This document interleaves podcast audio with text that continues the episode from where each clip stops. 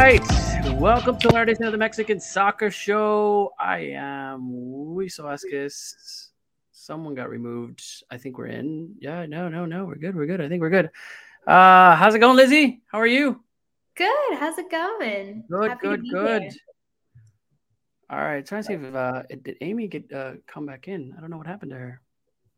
Maybe not. We'll see when she comes back. I'm good. Lots of little technical difficulties here and there, but we are in. There we go. There's Amy. There you go. Now she's back in. All right. It's kind of crazy. Welcome to another live show. Many people have already come in saying hello. By the way, Frank, we haven't even started the show. You're already saying hi. VitFam's already. Good vibes. Joey Castillo saying already. Chicharito, 140, Tom scores. This is gonna be fun.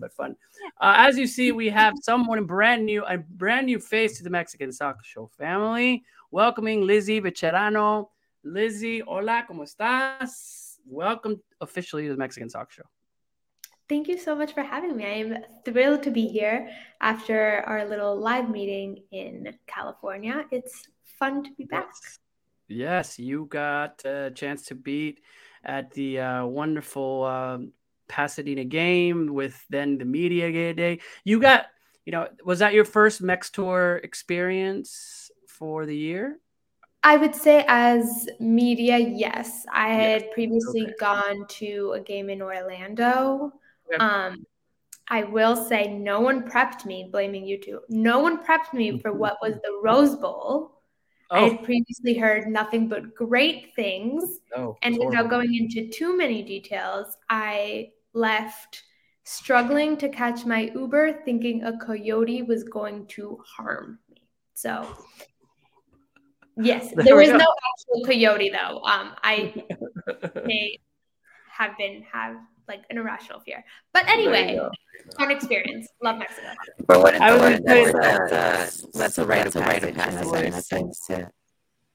Amy, I think something's up with your audio one more time. Man, I don't know what's going on.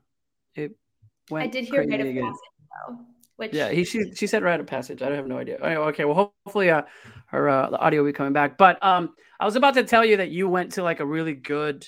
I'm not saying that they're all bad, but you had the media day, all those interviews. It was crazy that night, but we got the chance to talk to so many different players. Then there was food, there was churros. I mean, I was like, that's a pretty good game to go for. But then you said the craziness of the Pasadena match, and that's Pasadena is always a mess. I did not know that. I left Dignity Health Sports Park with a great experience. The event was amazing, easy to get to, no Uber issues whatsoever. And then we get to this. And then lovely stadium, great press box, big. Yeah, no. Everything else. Everything else, trying to get in and out. All right. We'll get to know a little bit about Lizzy. Lizzy, tell us, where do you write? I know you're all over the place. You not only cover Mexico, but for all the fans that are listening, if on the either on the podcast, on Apple Podcast or on Spotify, and you can't see Lizzy, she's here with us, and she's going to tell us a little bit about where does she write? What does she do? How are you in the Mexican Soccer Show, pretty much? So basically, I'm the U.S. editor for 90 Min. I cover pretty much North American football that ranges from MLS to NWSL, both U.S. national teams, women's and men's, and of course, Mexico and Liga MX. So definitely all over the place. I was originally born in Mexico, but I live in Miami now and have for the past 16 years, I believe. But where in Mexico? Where in Mexico? Oh, Mexico City. My heart is still in Mexico City. Yeah, in Mexico. All right. Yes. I'm like, maybe we branch out. We got Adriana there. Tom lived there for a while. I'm like, all right, anybody? No. Mexico City continues to reign in the Mexican Soccer Show. It is the best. All right. So, I've been watching Mexico as a fan since I was born, but now covering it is a whole different experience. Cool. All right. Well, hopefully see if Amy can come back. I know she's having some mic issues. If not, she's producing it all in the background. So she comes in, you'll see back in there. Let's just jump right in. Let's go into it. There's two games that just happened. All right. And if we look at those games where, you know, we saw the Pasadena game, finally something positive, 1-0. I mean, people are a little hesitant, you know, we'll take it with a PK. And then going over to the first half of the Mexico-Colombia game where everything was like, all right, Tata's been working on some stuff. This is it. He said, you know, these very, very important games between now and the World Cup. And I don't want to just stop there, but your take, at least let's talk about positive so far, especially between that first game and the first half, but overall your take on these last two games. I think there are quite a few positives. I think obviously people tend to lean towards the negative, but there was quite a bit to leave with. First, in Peru, I think the highlight there was the defense. We saw a pretty solid back line. Peru had 0 shots on goal the entire game, which was great. I mean, offensively, we didn't do great either, but we focus again on the positives. Our back line was great. I think in terms of a lineup, it's as close as we've gotten to somewhat World Cup mock. Obviously, I want to say barring injuries and whatnot with the attack, but between the midfield and, of course, the back line, I think it's the closest we've gotten. And I saw a pretty solid performance. I was pretty content with the defensive efforts. So I'd like to remain there in terms of Peru. Now, Colombia, as you mentioned, the first 45, I'd like to say it's two different games. The first half and the second was split into two. Lots of positives in the first half. I think we saw a dynamic, energetic Mexico that we hadn't seen for a while. Yeah. And we saw the midfield connecting and start pressing up and seeing plays. And we don't talk enough about the goals that we scored from plays and actions. And it's not just a set piece anymore or a penalty kick. We saw players coming together and pressing up. Hadn't seen that in a while. I think we also experienced a Mexico during the game that started with the edge. We, unfortunately, during the qualifying cycle, saw a lot of Mexico either starting with the starting and then ending up with that last minute goal and to break the 0-0 draw, or going one down and then having to struggle to find the equalizer. Yeah. But now Mexico is winning this time. It was great. We weren't playing catch up and we did well. I do think, though, we didn't do as bad as many people freaked out after the 3-3. It's still a great Colombian team. They did wonders in the halftime. They did the necessary switches, everything. So yeah. I saw a lot more positives. I don't know about you. Coming out of the first Pasadena game, I mean, even though Peru, you know, it's not in the World Cup, I was like, it's still a really good team. The players are there. I felt like, I would have loved a World Cup team before these games, but you know, they didn't qualify. We had what we had, right? And coming out of there, finally getting a win after these MexTour games, and we haven't been winning. In fact, it's one of the first years where we had more ties, losses than actual wins for these, but everyone was okay with that because we were trying to build a team. Now this is it. I didn't want to see another build-up type of game where, okay, we're going to experiment on this. I feel like Tata already has his men. This was like, all right, I want to see what this team can do. And I think this is where we're a little bit behind, where we shouldn't be needing these games to then finally go, okay, are there spots?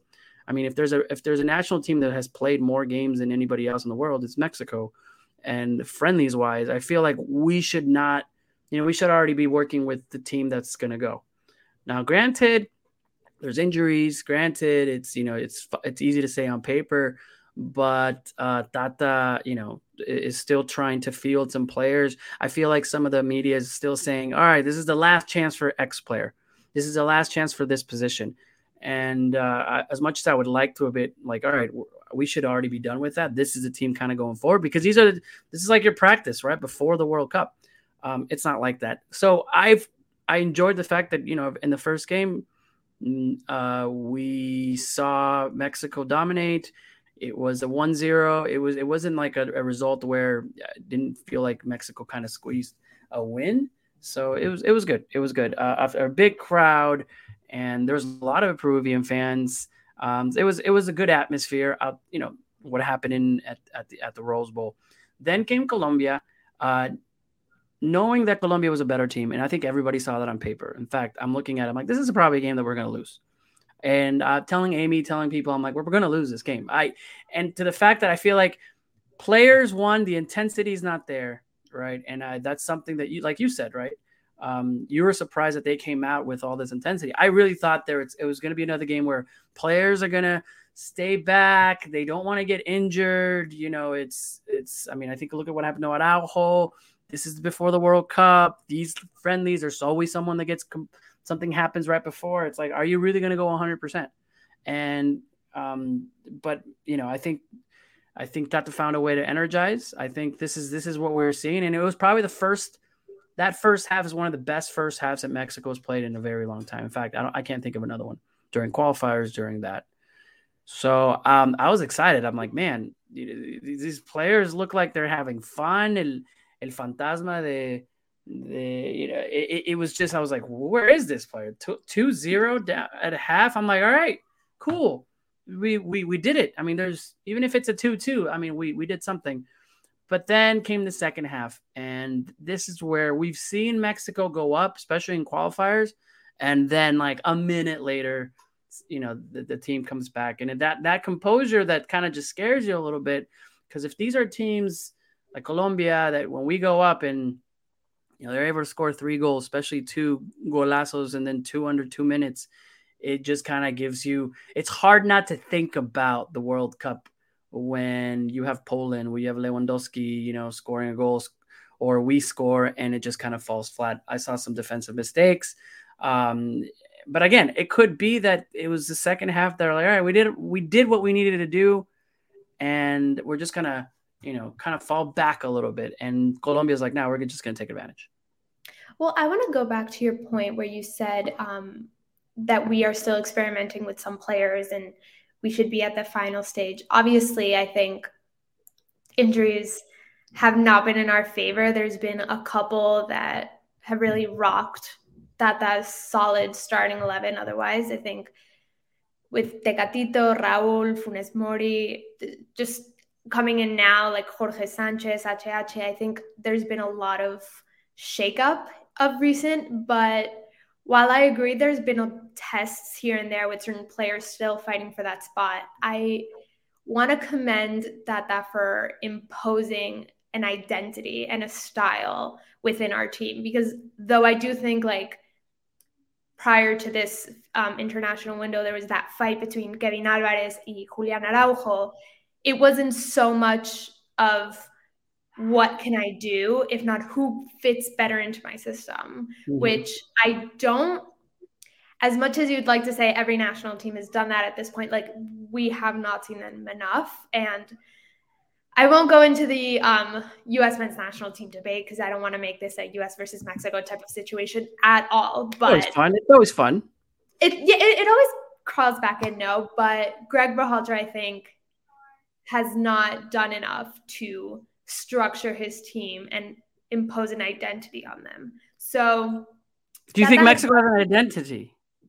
I think Mexico has, I mean, as a team does, but I think that has definitely chosen a style and has now said which players form in like fit into my style. So yes, Kevin Alvarez was still kind of fighting for a spot, though I do think Jorge Sanchez has locked in his starting role. But it's more of who fits in more now, not so much what am I going to do with all this potential talent, which I don't necessarily see as a bad thing. No, I mean, this is where people are going to kind of call me, I don't knock Tata off and people want that put out Tata. To me, Tata's kind of just laughing, going like, who else do you want? What other Liga MX player? Because the players that I've called are doing well, right? Yeah. Everyone talked about Kevin Alvarez, you know, it's and look at what happened at the game. It's what other Liga MX players are doing really well that aren't part of the Tata's team, right? Right. And I think this is what we have. And it's evident that the veterans were the better players in the last two games. Like the players that have been there for a while. Huh?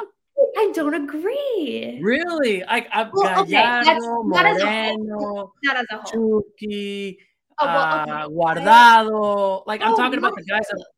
I thought Guardado had a good game.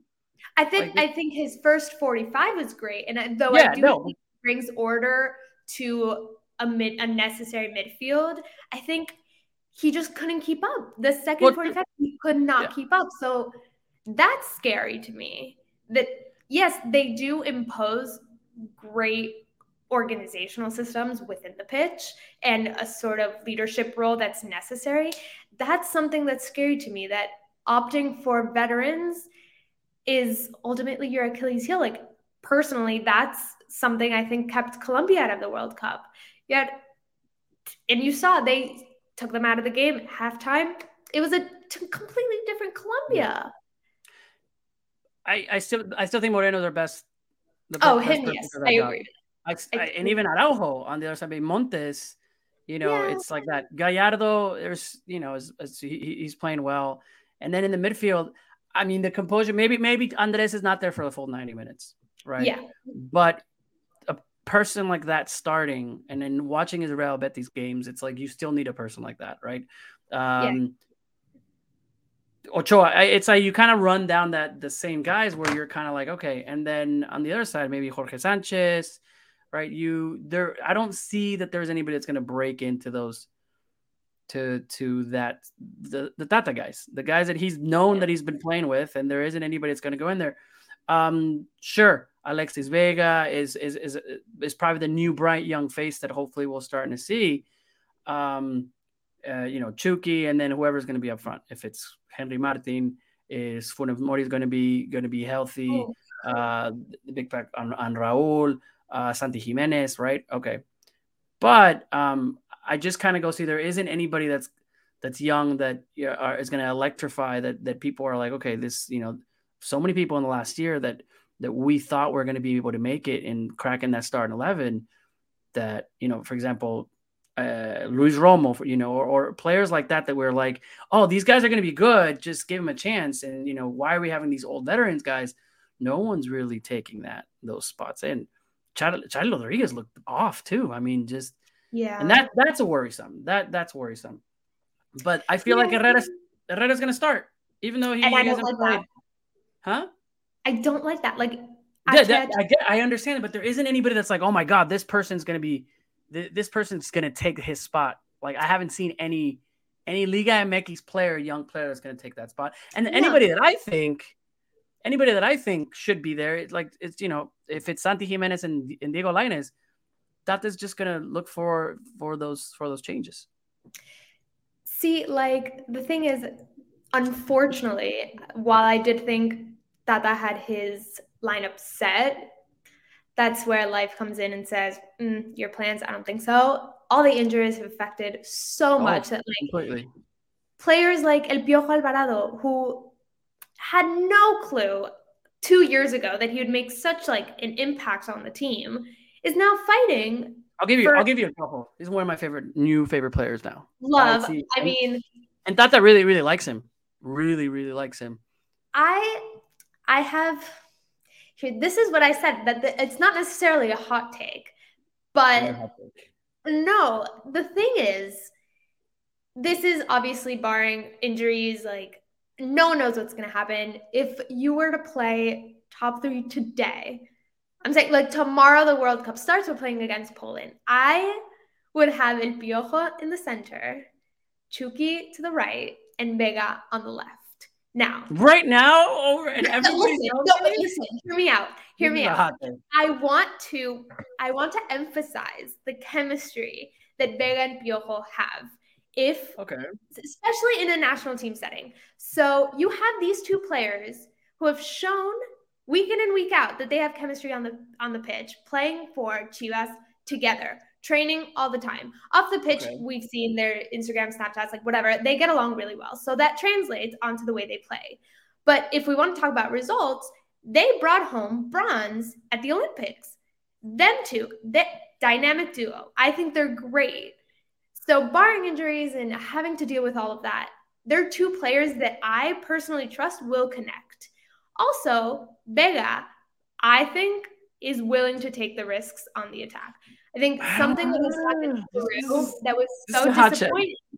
No, it was so disappointing against Peru, and something we've seen throughout las eliminatorias in general is that in the attack and in general, Mexico won't take the risk. They are afraid to mess up, which I totally understand. No one wants to deal with the press, with losing their spot, with the criticism. I get that. But in order to win and in order to score, you have to take risks. I think Vega will do that. I think a figure like Diego Lainez will do that. I would put him in for the last 20 minutes of the game, but that's a whole different conversation. What I want to say is I think we need that sort of like energy, dynamic duo, new to the mold faces that aren't afraid to shoot. Instead of passing it around when you get to the box, like they got lights up. She's not afraid, and they work together. I would. Sorry. I actually agree with your take and that they would bring something, and you need that spark. The only problem that I have is that this is the World Cup. These two players have never played in the World Cup. World Cup is different. I would go Gold Cup. You tell me right now, these two guys need to start in the Gold Cup. Give them the Gold Cup. This is gonna be like, don't have a Gold Cup. I know we don't have a Gold Cup, but I don't want to. And I'm gonna be a little afraid. I'm gonna be with Tata, and I think this is what Tata's doing. He's not gonna take super big risks if he doesn't have to. If he goes 1-0 Poland, loses by one against Argentina, and then ties Saudi Arabia 4 points in, barely making it with 2 goals, right? Maybe an own goal. Yeah, and then all of a sudden just plays a boring-ass game in the fourth game against Denmark. Goes to PKs, and it's the, wins the PKs, makes it the quinto partido. You're right? Going all the way now. No, that's a whole different conversation. But I feel like this is the type of person Tata's going to go for the goal. He's not how to get there. It's pretty. And I feel like this is why people hate him. Is that he's just going to try to get to the goal. The goal is to get to wherever. Maybe not playing attractive. Maybe not playing this beautiful golear, ganar, and gustar. So, and I'm kind of seeing flashes of that.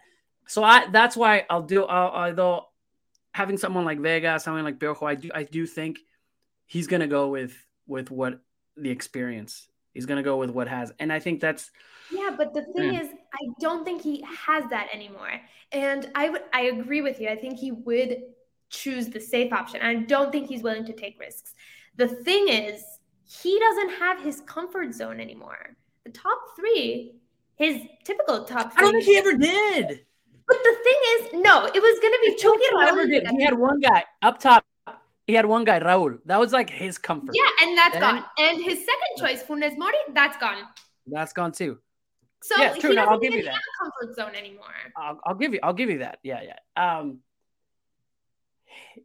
That's where I kind of look at the World Cup, and I'm just like, is Tata just masterminding, kind of like in a Juan Carlos Osorio kind of way, where it's like he's not showing what he's doing. There's lapses of greatness. There's still mistakes. And it's all going to be for that Argentina game or that Poland game. The thing is, I mean, I hate making this as a point, but it's so true, even though people will laugh. But Mexico grows in a World Cup. We've seen this. They show up. I truly believe that given the fact that we don't have a comfort starting 11 anymore from Tata's point of view, we can take risks and these players will show up. Now, if I had my way, which probably I had my way, the midfield would be Eric Gutierrez, Edson Alvarez, and Charlie. And then obviously Charlie. Charlie. But then you'd have... What has Charlie done, Lizzy? What has Charlie done? He's Tata's favorite now. Like, we know that he's going to be included in those starting 11s. Like, there's some things I even resign to, and I'm not going to replace him. So... mixing that fantasy and obviously some types of realistic mentality. I would love Guti, Edson, Charlie, and then Vega, Piojo, and Chucky. Now, that's not going to happen, but a girl can dream. I'm ready to this comment. Sadly, I think Wiso is right. Tata's going to go with the experienced players. Yeah, no, I think... He is. Of course he is. Look, Luis Rodriguez, Charlie's brother, is even saying it right here. But Fanny's saying she agrees with Lizzy about Piojo. Piojo middle. Something I noticed about Vega is that he does have these flashes, but then it kind of disappears with the national team. Like there's like these little lapses where he disappears. Yeah. I watched the game over again, and I'm like, he does have this great, and it feels like, okay, I've done well. I'm just gonna. He doesn't ask for the ball as much, and I don't know where that. Again, that could be. That's something that I noticed. I'm like, hey, go get a little more involved. Love Lizzy's energy right now. She's bringing the great dynamic to the show. Thank you. There you go. See, it's bringing it in. Personally, I think about Vega. I think he has a short motor, and I'm not going to bring in Liga MX versus Europe into this conversation, but I think he does leave it out all on the pitch, but then the energy runs out. He's tired. Lizzy calling Vega lazy. No, because I don't think that he is. I just think like that's my mom. That's my mom commenting. There you go. Hello, Lizzy's mom. Hey. There you go. The Mexican soccer show. We all know Mexican moms. She had to be a part of it. But no, I think Vega's not lazy. I think he just needs to go to Europe, undergo training, sessions at the gym. Like, we've seen players grow. You see Guti before and after his move to PSV. He's a different player. Even Edson said that during media day. He's Vega's super talented, but he's not going anywhere. You think so? I think he's leaving in January. Well, there's a lot. We all know Antuna's starting. Luis is saying that we know Antuna. Antuna is not this guy, huh? He didn't give a bad game against. No. Antuna. It's again, you know, it's Antuna versus Saudi Arabia is going to give two goals. You know, it's like you're going to see it continuing to beat this guy from that very Gold Cup that he did in 2019. And we'll do that. All right.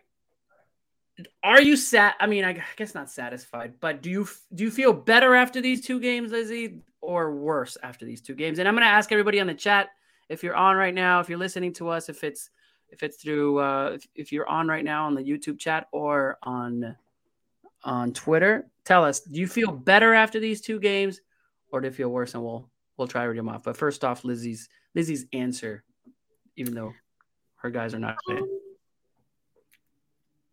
I want to say I'm more excited, but it doesn't necessarily mean it's about because of the team. It's because it's closer to the World Cup. Yeah, I think honestly, I've learned to accept what the team is at this point. There's no more wishing and hoping. And next FIFA international window and next type of friendlies. Like, I think I'm just accepting what we have, understanding the team, and excited to cheer them on. And I think that's all really we can do at this point.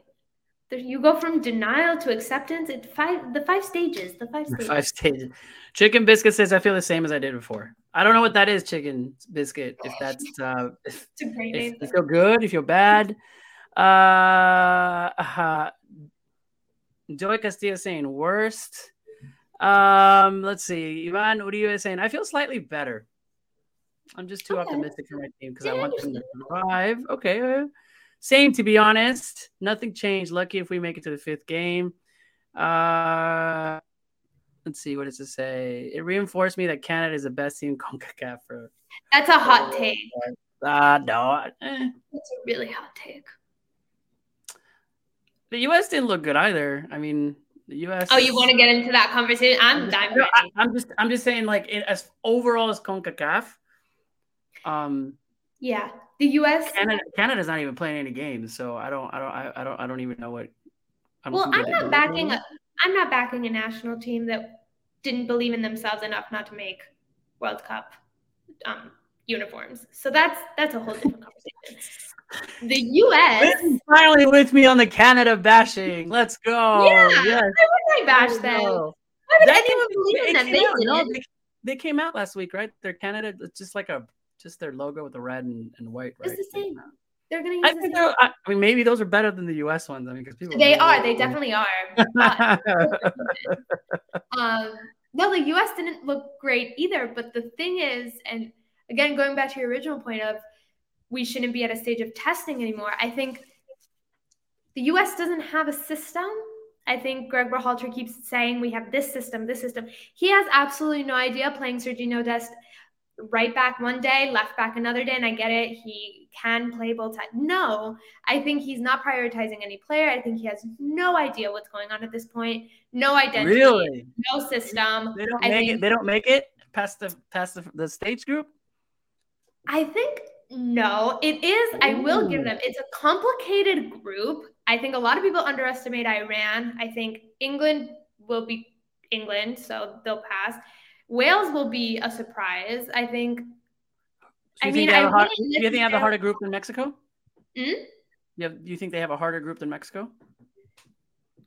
I think they have a more complicated group to their level. I think Mexico. These are good. These are good. I like these. I like them. It's a challenge. All right, we switch them. U.S. goes to Argentina. Because I think Iran is more difficult than Saudi Arabia. I think their style of play would challenge Mexico more than Saudi Arabia would. I think Poland and Mexico, and they are a la par. Like, it's a good game. It is a good game. I know they have Lewandowski. I know Barca fans will come after me, but it is an equal game, and I think the schedule more is in our favor. That first game really decides it all. We win, flying colors. We lose, it's a different story. And Argentina is kind of that token loss that we can afford to have. But for the U.S. also, though, you lose against Wales. Yeah, you lose against Wales, but I also would never say that they have an easy win against Iran. So I think... That's an easier win. Saudi Arabia, looking at Saudi Arabia, they have not lost games. I mean, Saudi Arabia, they didn't look against the U.S. Yeah, in a 0-0 draw, but I don't know. I think both teams are around the equal. Like it's pretty, I think, fortunate for both that you have the team that you're facing to get to second place play first. Like, that's huge. Yeah. Right. Because if it would have been the other way around, if it was Mexico, Saudi Arabia first, huge. No. Right. If it was US, Iran first would be huge. So it's going to be up to those three. I still think the US gets out. I do. Even though that bashes the US, I think they get out. I think it destroyed in the last game in the fourth game. Who stays then? Wales? Yeah. Yeah, I think. I mean, in Iran, but Wales. Yeah, Wales and I think U.S. makes it. These are 4 points. Ties first. Does a good job against England somehow. Just because I feel like I don't know. They're gonna try to give it all. Maybe like I could even almost seem like tie for some like the U.S. gets like just. I don't know. I feel like the U.S. is really, really good when it comes to games that they're supposed to lose, especially against rivals. And even though England's not a rival, it feels like a rivalry, and everyone's taking it. And I can just see the U.S. I would say it. Yeah. I feel like there's something there that the U.S. kind of goes like, "This is the game that we're going to show the world," and somehow gets like a tie. Like they do this at World Cup. As much as we say Mexico does this, U.S., Germany. U.S. during group stages also lifts themselves up, and they don't run. So as much as the rival team, I feel like they're gonna do okay. They're gonna get out, and then they're gonna get just destroyed in the second in the first game. That's it. The thing is, I don't want to bash the United States. I've obviously been following them. I cover them. I'm trying to understand this so-called system that Greg Berhalter tries to impose in every single press conference. I don't think individually they have bad players. I think they have an interesting roster. I think players that haven't been called up are great. Jordan Pefok, and I apologize if I mispronounce his name. I truly never know. But I do think he has great potential. I just don't think Greg Berhalter knows what to do with the potential he has in front of him. And he, I don't want to say wasn't deserving of his position. I do want to say his brother was USSF president at that point when he was hired as a head coach. So that side conversation, for whoever wants to have that. But I do think he does not know how to handle a national team. And he also talks about the system so much that he prioritizes his system over the players that he has at hand, which I think could be his downfall. Again, I don't think they'll do badly. Should they get out of the group stage, I would not credit Greg Berhalter. I would credit his players. Well, we're going to see. What is everybody saying? People are saying they're going to get spanked by the English. And that's the thing is that I'm like, if that does happen, I'd be like, okay. You know, it won't be a huge surprise. The question is, can we beat Poland and will we? I don't think we're going to lose to Poland. Like, I don't think Mexico will lose. It could be a tie. It could be a win. I don't think we're. But then again, I kind of go, okay. Well, I guess we saw all the signs if Mexico does lose against Poland, right? Like. We beat Argentina and we lose against Saudi Arabia. And well, that's what everyone, I keep telling everyone, they're like, well, you have to win against Saudi Arabia. I was like, yeah, but that's what we do in World Cups. We beat Germany. Mexico does really bad in third games. Yeah. Yeah. It's, I do think we play well against Poland. I don't want to predict an outcome, but I do think we play well against Poland. Let's see. All right. Here comes the conspiracies. That has a conflict of interest with him skipping practice to watch the Argentina game. Am I the only one who can see this? He doesn't have the passion to take. Joey. No. Look, if there's anything, that's a good guy. Like now following the guy, seeing him outside with the, without the cameras, got a chance to talk to him a little bit. And he's human, and I think he really believes in his team. Like he really, really does believe in the choice he's making, what he does. I think media makes it me being part of it. When he was out, didn't go to the practice that was a sponsored practice, right? That was part of it. People were like, "What is he doing? Watching games?" When he was in Argentina, that doesn't matter to him. Like he took Paraguay. He's a professional, and it sucks that people, I'm not like, oh my gosh, he has made some mistakes, the PR mistakes, or he has done some stuff, but now for him not to be professional, I think that's the last thing you can tell him. He's going to die with what he believes in, and he's going to continue it. I do believe that he didn't think, this job is a job that people don't know how it is until you're there. And maybe who knows who's going to come back. There's no way he's going to come back. I don't think. No, I don't think so. But I don't think that necessarily falls on him. I think it's just part of the cycle, and I think most World Cup coaches shouldn't stay after their World Cup. You asked, though, earlier what was kind of his legacy and what would he leave behind. I think in terms of the Mexican national team. Uriel Antuna. That's his legacy. Well, besides him, which I think great guy. But I think two things. One, I do think he's leaving a more disciplined Mexico. Before that you saw any international games, and players would either take MexTour games as an opportunity for a shopping trip in this new state, or an opportunity to visit with the family, or stuff like that. And you saw crazy things happen in hotels and whatnot. I think since Tata has taken over, he's secured a serious tone when it comes to friendlies, when it comes to concentrations. I think he means business, and the players know that. And the national team should give that sort of energy. Like, this is serious. These might be friendlies, but we're working towards something larger. And I think that essence will stay beyond him. Yeah. I don't necessarily think it'll become a playground anymore. I think it'll stay within that serious manner. And the second thing, I think it was ahead of his time. I don't necessarily think he thought this stage would come during his tenure, but I think he started a generational change, kind of like a change of guard with the veteran players that aren't around anymore. When he first took reins, you had Chicharito, and I'm almost scared to say his name when it comes to the Mexican national team, but you had Chicharito, you had the Dos Santos brothers, you had Vela.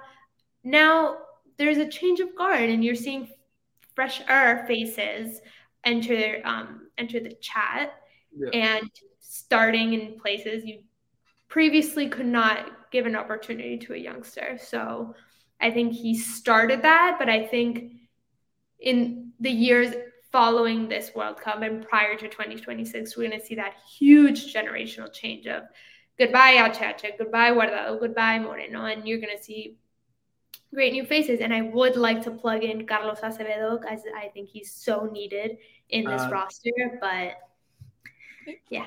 They'll show all the way. Like I'm not really fine for Acevedo, that third goalkeeper spot. I'm fighting for his third goalkeeper spot. Like Memo untouchable, Talavera I'll keep. Acevedo over Cota any day. Over Cota. Cota's been there. Cota's also been one of those guys for Tata. I really liked what you said on that first point. And it's completely true. If there's one thing that Tata has always said is structure. From the very, very beginning, keeping the group, knowing that the players that work the hardest are going to get the call-ups, are going to get the starts. And it's actually true. Almost feels like that, the young, when you were in, 6th, 7th grade and you came and you went to play with your team and your coach said, I'm not just going to get the best guy to start if he doesn't, run the laps or if he doesn't come into practice. Like that's Tata in a very, obviously, professional way. And you can see that. Left bench, so I wouldn't know that. you can see that with Tata, and we've talked about the whole Chicharito issue a lot of time, but to him, even though Chicharito wants to come back, you weren't there when everyone was suffering during the qualifiers. You weren't there when they wanted to sack my. It's like, and honestly, I think. He's just said, I have others because they were there, because they have been there. You're seeing players that are, even though they're injured, they're coming to the national team to just be with the team. These players are behind Tata, like more than any other national team coach that I've seen, because he's rewarded them with the hard work. So I think his philosophy is, they're gonna do well. They're gonna fight for their spots, and they're gonna play their asses off for me, for the system, for this team. And I think that's when, a lot of people don't like what Tata is because he brings in the older players, but because those are the ones that are fighting for him. There have been some reports that he said that he wanted to, quit, and from people that I've talked to, said that the players, the leaders were like, no, Tata, we're with you. They were the ones that were saying, let's do this together. Don't leave now. Right. And those reports were kind of coming out of the camp. What does that tell you about a coach that wants to abandon? Yeah, maybe you wouldn't like that, but, it didn't happen. And I think the players are behind him. And that's where it kind of gives me a little bit of hope, kind of in the same way that the players were behind Juan Carlos Osorio in a completely different way. Because Juan Carlos Osorio was like, party, let's do this. I'm going to be your friend. And, what happened, that's not going to happen with this team. And maybe you do have some players that were like, why isn't Johan Vasquez starting? Why isn't, and I think that's where Tata's going to go down. So if we see that Mexico beats Argentina, we would be like, holy crap. So are you confirming that the traders? I'll be honest. It's kind of what people said in the camps. I got some of my reporter friends there that have those stories around. And big names too. So I will. Yeah, I wanna confirm that as well. So it's. I don't think it fully came out, but that was what was kind of talked about. Which players, if any, you guys think will have a breakout World Cup performance, the type that really puts the global spotlight on them? When you look back at 2018, what players stood out? I mean, going into this one, I think Edson will have a great performance. Obviously, less showy than what a forward would do, but I think Edson is going to have a great World Cup. I think Chucky wants to have a great World Cup. I think it's time for him to move on from Napoli personally, so I think he'll look at the World Cup as that stepping stone. I think Vega also. He's not really known internationally. I think there's always been rumors of him moving abroad and whatnot, but I think once given the opportunity on the international stage, I think he might go for it. Not for a full 90 minutes. I think everybody needs to go to the Netherlands, like Mexico, like players. But they thrive in the Netherlands. It's a great, like, it's a great league. It's an easy league. Yeah. Yeah. Like you see Gutierrez, Edson, Santi. I'm like Mexican players that just go to the Netherlands before they go anywhere else. Yeah. To me, I just want Diego Lainez to explode. I just like this is my guy. Like it's just he comes in the talent. I feel like when he's on the field, like I don't understand him. It could be something else. Maybe this is where Tata goes. Look, we're gonna need him to sub in. He's done it against the U.S. He's done it in important games. Let's see. People are saying Santi. Yes. To me right now, I'd have Santi up front. Chucky. And Orbelin. Interesting.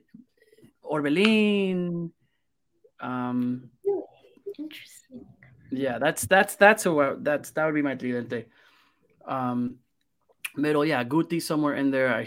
I think it's going to be Guardado, Guti, Edson to start. Really? Okay. I'd be okay with that. I think Guti and Edson together work really well. Individually, I think they're great players. I don't think Guti gets enough credit. He's been thriving in PSV, barred injuries as well. But I think he's been great, stable, and Edson is just like I give. It's not like official title. It's not really anywhere. But I kind of like to call him El Guerrero Azteca because truly no one embodies that more on the field than Edson Alvarez. You see, like, the defensive tackles, the jumping, the headers, the set pieces. Like, no one leaves it out on the pitch more. Yeah. In terms of, like, that Guerrero spirit. So, I give him that. And it's funny because 4 years ago, he messed up royally. Tears. I mean, what a story in 4 years. And then defense. It's kind of like Jorge Sanchez, Gallardo, and then in the middle, I still think Moreno's the best. Sub in Montes, but I don't know if it's two lefts or Araujo. It's like what new faces, there aren't that many.